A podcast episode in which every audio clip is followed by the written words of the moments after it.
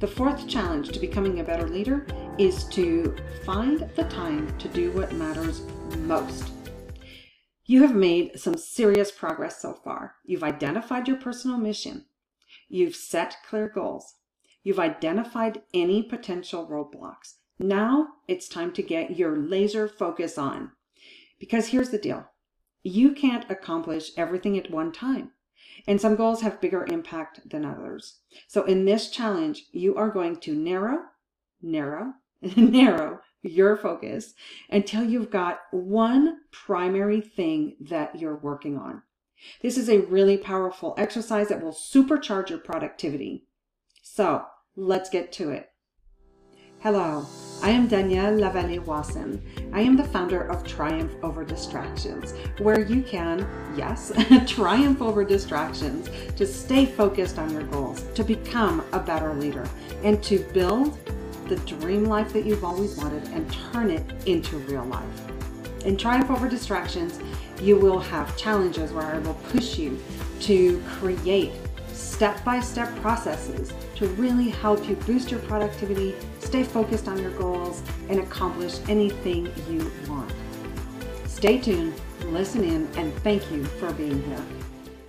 Now that you've clarified your mission, set some goals, and defined real or potential roadblocks to avoid or conquer, it's time to determine the one thing you're going to focus on that will move the needle the most for you. Being a starter or an ideas person is great, but having too many things going on at once is self defeating. This is a lesson that I had to learn.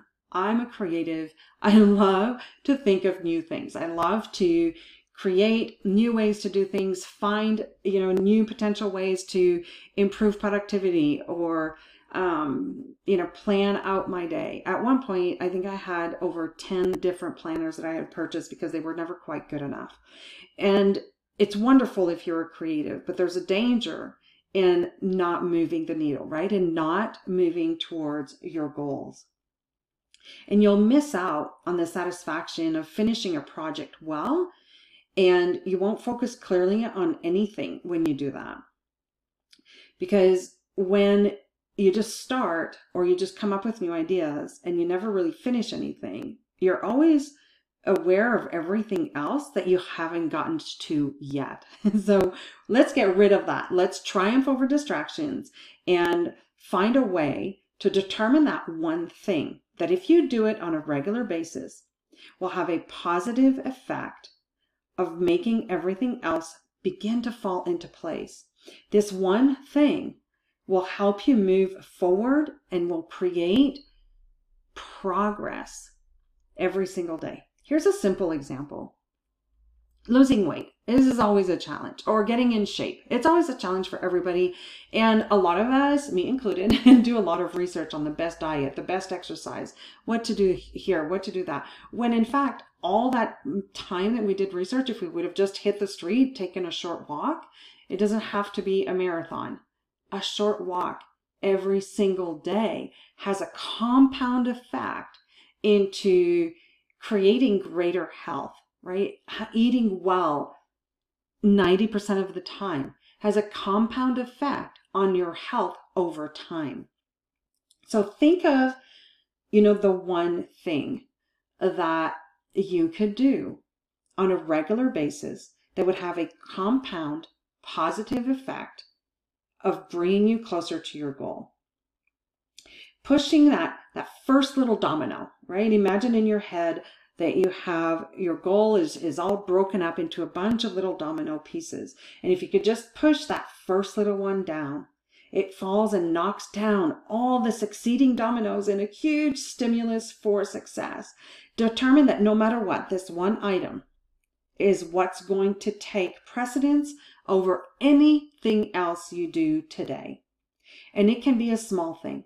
The smallest thing sometimes can have the biggest impact. Sometimes it's just getting something or anything off the list that will give you the energy to move forward. Or it can be the one thing that you're dreading and that you know you want to get it over with. Think about how much better you're going to feel when it's finished. An example of this is let's say you want to increase your sales and you really dread making those sales calls. You know, you're in sales, but it doesn't mean that you like making those sales calls because maybe you're afraid of failure, you're afraid of the rejection, or you just don't enjoy making those phone calls. You would prefer sending emails.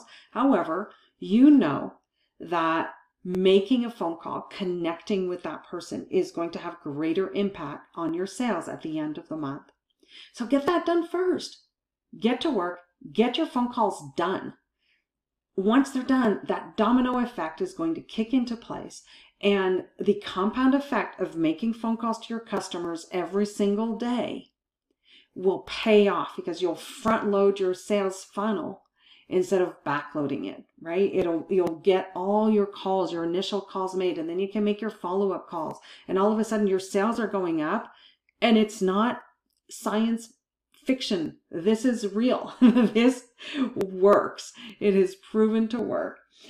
So one little quick caveat that I want to talk about is that there are unexpected challenges and setbacks, and they're common in every single area of our life. Avoid letting that derail your determination. You're going to have setbacks. We all do. When you have a setback, learn from that situation and grow stronger as a result of that. Look for the lesson or look for what you how you can spin it positively and pick right back up where you left off and keep moving forward. So here's your challenge and your action for right now. Write down the one thing that you're going to start, work hard at, and concentrate on until it's done. Should this one thing be broken down into increments? right? With each each one just once finished you check off and then you move on to the next one? Or is it just the one thing? Consider telling someone ahead of time about your plans and exactly when you're going to be doing this one thing.